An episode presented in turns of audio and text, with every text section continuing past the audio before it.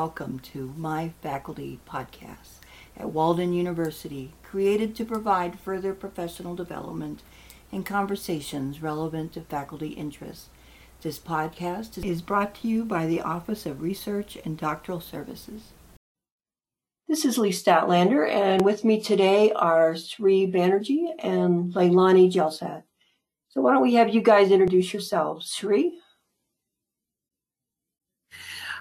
Hi, I'm Dr. Sri Banerjee, um, uh, core faculty for the College of Health Sciences.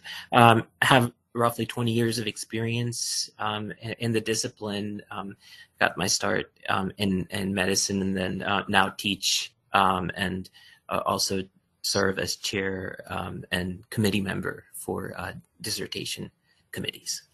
Thanks. Leilani? Hello, I'm Leilani Jalsted, and my background is in psychology research as well as educational research, and I serve as the chair of Walden University's IRB, and I mentor studies in psychology and education. So, we're going to talk about ensuring survey validity today.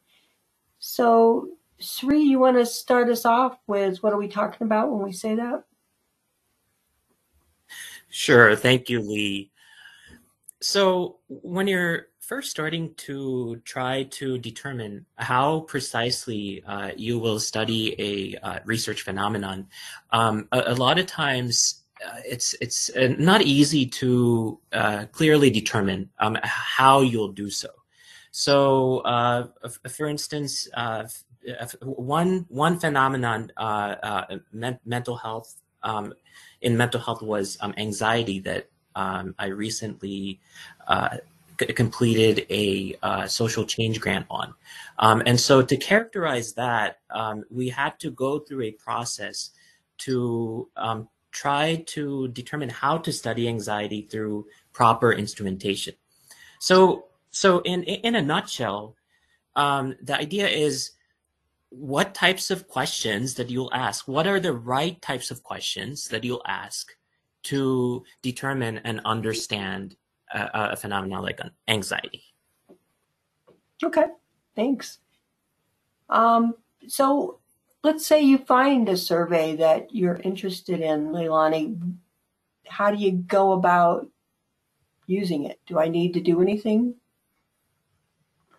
It's a great question. And so, as a researcher is locating probably through you know the literature is locating different instruments used to assess that um, construct.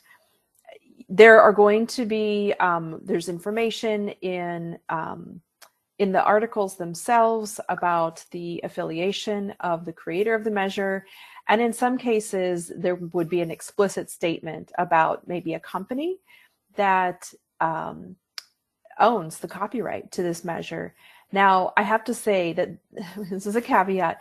Some fields are more likely to have a licensing process for a measure than others. I think we see it the most in psychology, but more and more in the business domain. We have quite a few students and faculty researchers who do research with Myers Briggs measures or um, Garden measures. And these are very common commonly used in the literature and they're not available for free. You know just because you can read the questions in a published article doesn't mean you're allowed to use the instrument for free. And so it's the responsibility of the researcher to understand what are the terms of use. And so you can look in the articles themselves. I um, i haven't yet seen a research article where it was completely ambiguous. Um, now here's something there's some background and, and this is covered as part of the ethics review for each study as it goes through the IRB review. Traditionally, this is not part of some institutions' IRB review, but at Walden, we view it as very, very critical that our researchers are observing, you know, copyright and intellectual property um, principles. And so the US code does allow for researchers to use some assessment intra, uh, sorry, some assessment instruments as long as commercial gain is not sought. and as long as the original source is cited. And that is going to cover probably 98% of instruments used in the social sciences. Um, and that just means you look to the article itself, and in some cases you might have to go to the um, the uh, it's not cover page, but the, the part of the j- journal itself. Um, if it's an online, to be honest, I'm not sure how you look for it. I, I think you have to look um, for the terms of use. Um, it's it's one of those things that's usually in the fine print. And um, if you're having trouble figuring that out, our you know librarian can definitely help you locate that information. And it will often say this can be reproduced and used for academic purposes. Then you're good, and that means it's in the public domain for use for academic purposes without any special permissions. And so that will meet the ethics requirement for Walden. Any researchers um, are encouraged if they are, uh, especially you know, because part of their lit review is to make themselves um, really, really current and knowledgeable about all of the research going on right now, they may wish to reach out to the original author and, you know, let them know of their intention to do a study with that instrument. And in some cases, the researcher, I'm sorry, the original author is interested in the um, the researcher's current study and they're, you know, maybe the beginning of a collaboration, or at the very least, they may ask to you know share the results later. And in some cases you know a, a data sharing can be worked out with de-identified data of course where that studies data could possibly be used to do continued validation of the measure. Um, that's obviously going to be more common when the current when the original author is still actively doing research on that topic and maybe looking to do um, to uh, broaden the validity of the measure with new populations that have not yet um, that, the, that the measure hasn't been used with yet. So um, there are lots of good reasons to reach out to the original author, but in many cases, um, the original author cannot be located or that person is deceased or retired. And so there are lots of situations when it just isn't feasible to reach out to the original author. But in terms of what is actually required, um, I think this is where you really, if you're a dissertation student, for example, you would lean on your content expert on your committee to help you really understand is this a licensed measure? Is this something that, um, and, and let me say a little bit more what I mean about license. For example, the Beck Depression Inventory. And uh, I don't know, Sri, when you were doing your lit review, did you come across any anxiety inventories that required a licensed psychologist or a licensed doctoral level researcher to use it? Right, Leilani, right. Um, so, so when I was looking at the uh, coronavirus um, anxiety scale, um, it was actually part of a Creative Commons shareable alike license. Um, so the idea was um, it, it stated the citation that needed to be um, placed yes. in order to use the instrument, the previously validated instrument. Okay, and, and in that case, they did not require that the user have a doctorate or have a psychology degree or you know a license of any type. Not in that specific uh, situation. No, no. Okay, so so yeah, that sounds like an example of where the creators thought about this from the beginning and they provided a specific citation that they require the future researchers to cite in in any material um, or any findings that are published using this measure.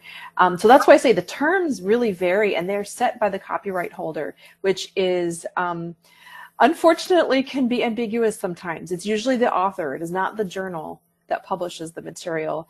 Um, and in some cases, like I said, it's ambiguous because it might be a company like Mind Garden or um, you know the Myers-Briggs Foundation, and so that's where a content expert, um, you know, you just ha- you have to do some research. Um, before uh, using um, a measure that you find. Uh, and, and to not assume that just because it's published um, that it's it's available for use. And you, like I said, you will usually see a notation that this instrument must be purchased through the Myers-Briggs Foundation, for example, or, or through, um, you know, one of uh, Pearson assessments or one of those ones. Now, back to the issue of licensure. In most cases, um, for some site, well, it's not even a majority of psychological assessments. I would say it's a pretty specialized set of psychological assessments where the creators want to ensure that those instruments are used ethically and um, appropriately for the field and not misused in any kind of diagnostic way um, and that you know the, the people using the measure understand the difference between using a measure for diagnostic purposes or research versus research purposes.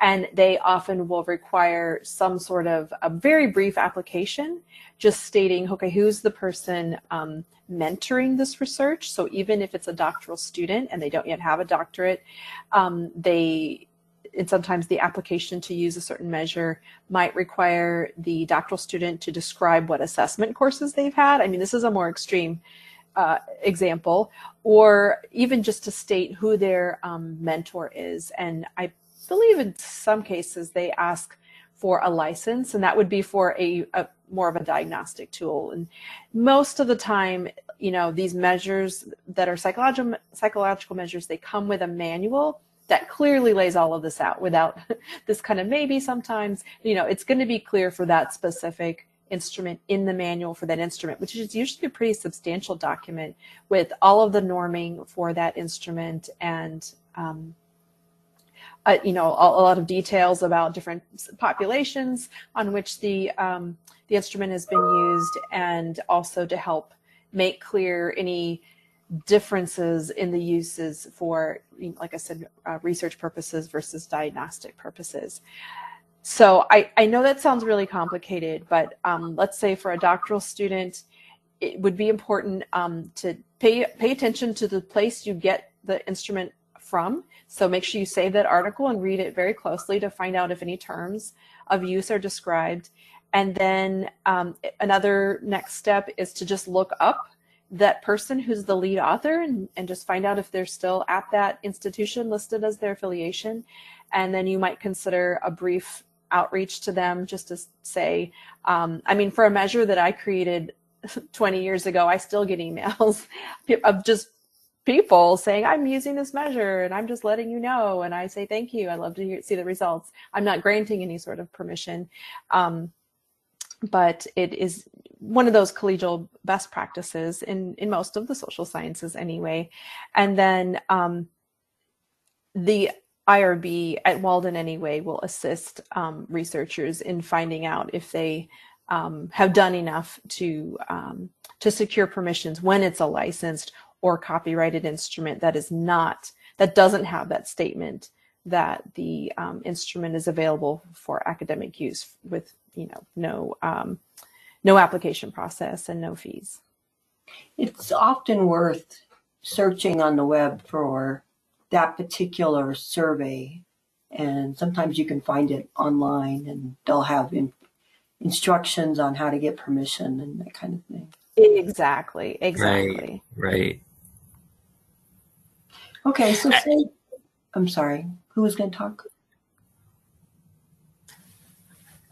Uh, uh, uh I, I, was I was I was going to also mention, um, and uh, but Lee, did did you want to ask the question or? Um, I was changing the subject, so if you have something else. Oh, oh okay, okay, yeah. As as uh, Le- Leilani was mentioning, um, I was also thinking about um, when when when um, looking for a proper uh, survey instrument, um, a, a, lot of times, uh, you know, in order to adjust um, your research topic to uh, what you're looking for, um, a, a, lot of times you might want to think about changing the question. But when you do so, um, a, a, lot of times um, the the phenomenon that you're studying, for instance, if it's um, anxiety, um, there's a set of questions that may go together. So you have to be careful. if you do make any sort of changes and alterations um, in addition to um, permissions, um, you also have to be careful that the consistency um, is still maintained. Um, so there are certain uh, uh, internal validity tests like Cronbach's um, alpha that you can actually look for, and even in if, if you're if you're uh, deciding to uh, make uh, certain alterations, you can also conduct certain pilot studies um, uh, in, initially, uh, and and w- given the uh, you know permission, um, and and then and then see um, if there's consistency still there. um, and and also um, just just thinking about um, as uh, Leilani, you know, as as you brought up uh, the Myers Briggs and and how it's important to uh, maintain that survey instrument when you're implementing it uh, within a research study. Um, I, I, was thinking about a, a research study um, that I um, initially planned and actually um, w- went through, and this was uh, in a in a uh, different institution where I went through the IRB approval process, um, and um, at that point. the the cost and and everything I, I I was not aware that you would have to actually uh, pay for the instrument um, in in order to um, act, actually uh, implement it. And IRB did not comment, or so. Um, so I had actually gone um, in, into uh, more of the planning um, w- without being uh, advised about this. Um, so the the lesson from that one uh, place where I where I, I, I did not quite know all the information is that know all of your information. Um, make sure that you get all of the permissions um, as uh, Leilani described, and um, you know to anyone that is looking to um, create their own instruments, uh, make sure to use proper validity constructs. So let's say I run across a survey that I like, but some of the questions don't quite work for my particular sample I want to use. So I want to modify it. What steps do I need to consider and how many people do I need to use in order to validate it? No, I could say a little bit about this from a pragmatic perspective, and then maybe Sri would want to say more about the uh, the tests and the um, analyses you might do to confirm that it's a, still a valid survey. Um, so from a permissions perspective, let's say you find the perfect measure and it's looking at something like, um, you know, college students' self-efficacy.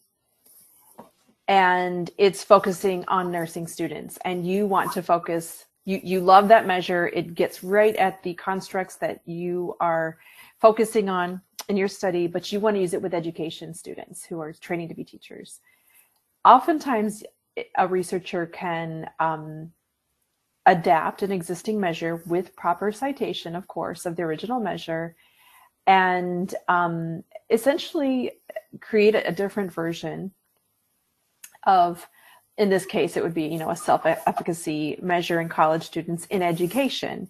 And so it, it's, it's a entirely um, similar constructs, but it is a different measure. And it would be, it would be careless to just assume that you could just plug in, you know, the word education or teacher with nurse, right? You would definitely need to um, conduct uh, some sort of pilot. And I'll throw this out there and, and want to give a caveat that it really can vary depending on the state of the field at the time of the study and um, and the specific uh, domain. But in many domains, let's you know, I don't want to name one in particular, but um, I'm going to use education just for the sake of example. Let's say for the you know in the field of education, if you were using a measure that was originally developed in nursing.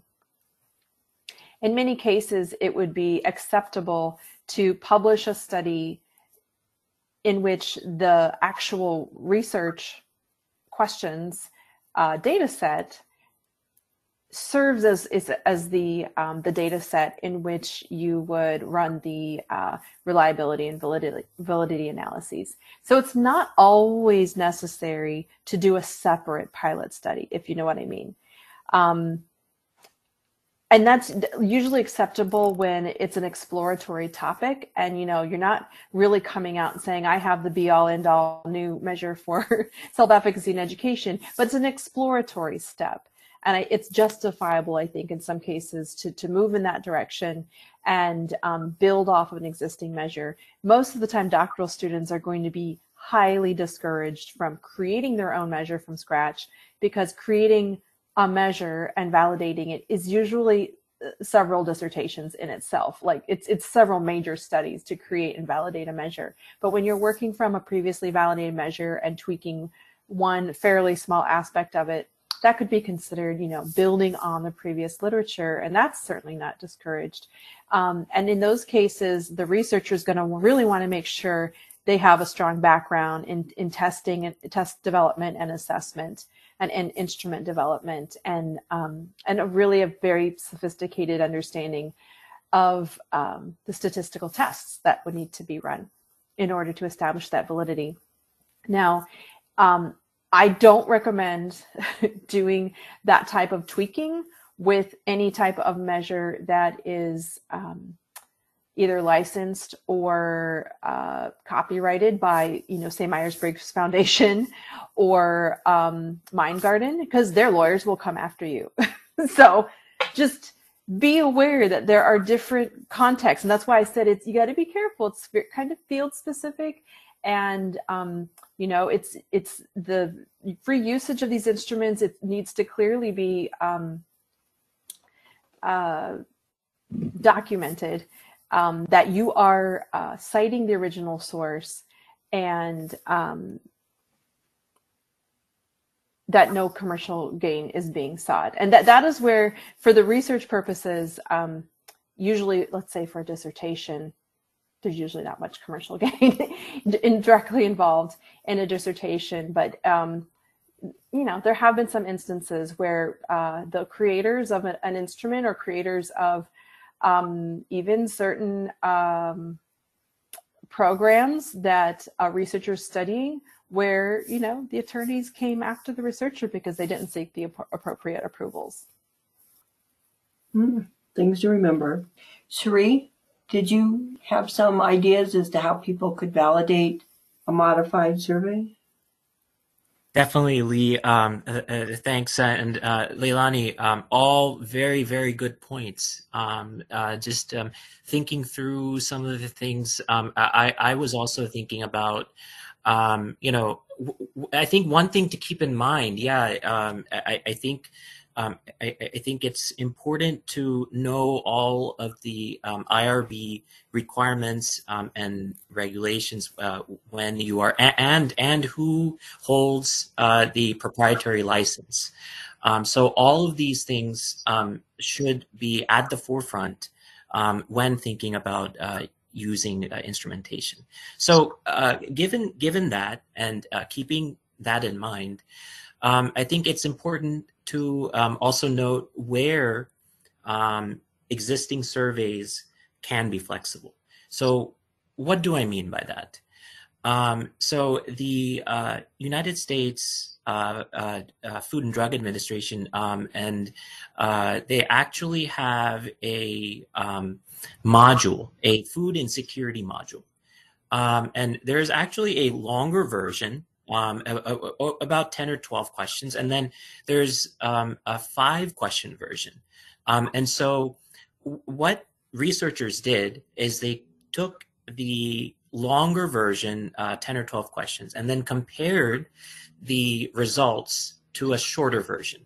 Um, and so uh, the reason I'm describing the process is this is a process that, you know, is, is a, an additional alternative that you could potentially use to modify um, existing surveys. So, so what they did is, is, is, they looked at the results to see if there was uh, uh, a compatibility, and uh, the the results were promising. Um, they found that if you ask just in five questions about food insecurity, then you could really get good results. So, so what did we do? Um, and so in in in in the um, social change grant, um, wh- where we were studying food insecurity um, as it pertained to the pandemic, we ended up using the the modified five question um, survey. And and in fact, um, uh, what was neat about about this uh, questionnaire was that there was skip logic. What do I mean by that? Well, if certain respondents answered the third question in a certain way, um, then they they were some people did not need to take uh, the rest of it. Um, so so there there was um, if if then logic um, there. so so this is an example of how you know if you know exactly kind of if you do your research um, if initially you think that there's a better instrumentation that uh, that that might be more efficient you know then then look for that um, um, do your research um, go through the literature um, and, and and then potentially there there, there may be a way that that uh, you know that there is a way to compare a longer uh, version to a more modified version. But um, I think all of these, um, all of the regulations and everything um, should be kept in mind. Okay, great. Um, did you want to talk at all about how you would validate a particular modified survey? Sure, sure. So um, uh, it's so a little bit more about um, modifying, uh, uh, like a, modified survey. So, so one way is is to uh, compare the, uh, the the results of of a of a modified version to the results that already are yielded through um, a previously validated instrument. So if you if you compare those and and see um, how well um, the the one version performs against another, um, then this can be a way to um, test for uh, reliability. So so th- there's there's different types of reliability and validity, um, and and these are tests for internal validity um, that that you can look for um, and and there's quite a few, um, but but the whole idea is to look for consistency, um, look for um, internal validity, uh, make sure again that the items that are measuring a certain phenomenon, like like anxiety, um, when you change one of those, make sure that you know it, it doesn't change the whole um, construct and and what is what is being measured. So these are these are all considerations and um, uh, things things that need to be taken into account. Great, thank you. I would I would also add um, a couple of things that kind of things to watch out for. Definitely, uh, there should definitely be caution exercised in adapting a measure, and the researcher needs to be very sure that they've at least really tried to do a thorough search and that they aren't unnecessarily creating a new measure or adapting a new an uh, existing measure just because they haven't found a measure that's perfectly good that's out there. Um, that's one of the things as an IRB reviewer I've occasionally seen that as a researcher, you know, came up with something and we said, why aren't you using the validated measure for this construct? and their response was, "Oh, I didn't know it existed." Well, no, that should have been part of the review. It's not something we see a lot, and it's not re- that part was not really the duty of the IRB reviewer. But we just said, "Is there a reason why you're not using the validated measure that's other researchers have used?" And it definitely should not be a way of just avoiding the cost of a licensed measure. Um, I've seen that, or I've heard students occasionally talking about that, and that would not be a justifiable reason to create your own. Um, and there may be times when you're going to look at some of the other types of validity um, that are more like face validity and convergent validity to to make sure like you know if we're looking at college students and their self-efficacy it, it should be the case that uh, college students in education that their self-efficacy in education maybe would increase over time as they continue through college and that they would have higher uh, scores overall than engineering college students you know that that wouldn't be unreasonable to do those sorts of um, tests as well again it's not like starting to measure over from uh, development from scratch from the very beginning but um, it's important not to make um, too many assumptions when um, building upon an existing measure did anyone have anything else that they would like to bring out before we go? No, I, th- I think I, I, think we've covered um, a lot of it. Yeah, we did. We did a great job, I think. Well, thank you guys so much. I, I know this is going to be really helpful because it's a question that we see in the Office of Research and Student Services a lot. So thank you so much for your input. Of course. Thank you. Thank you for joining us today for Research Talk.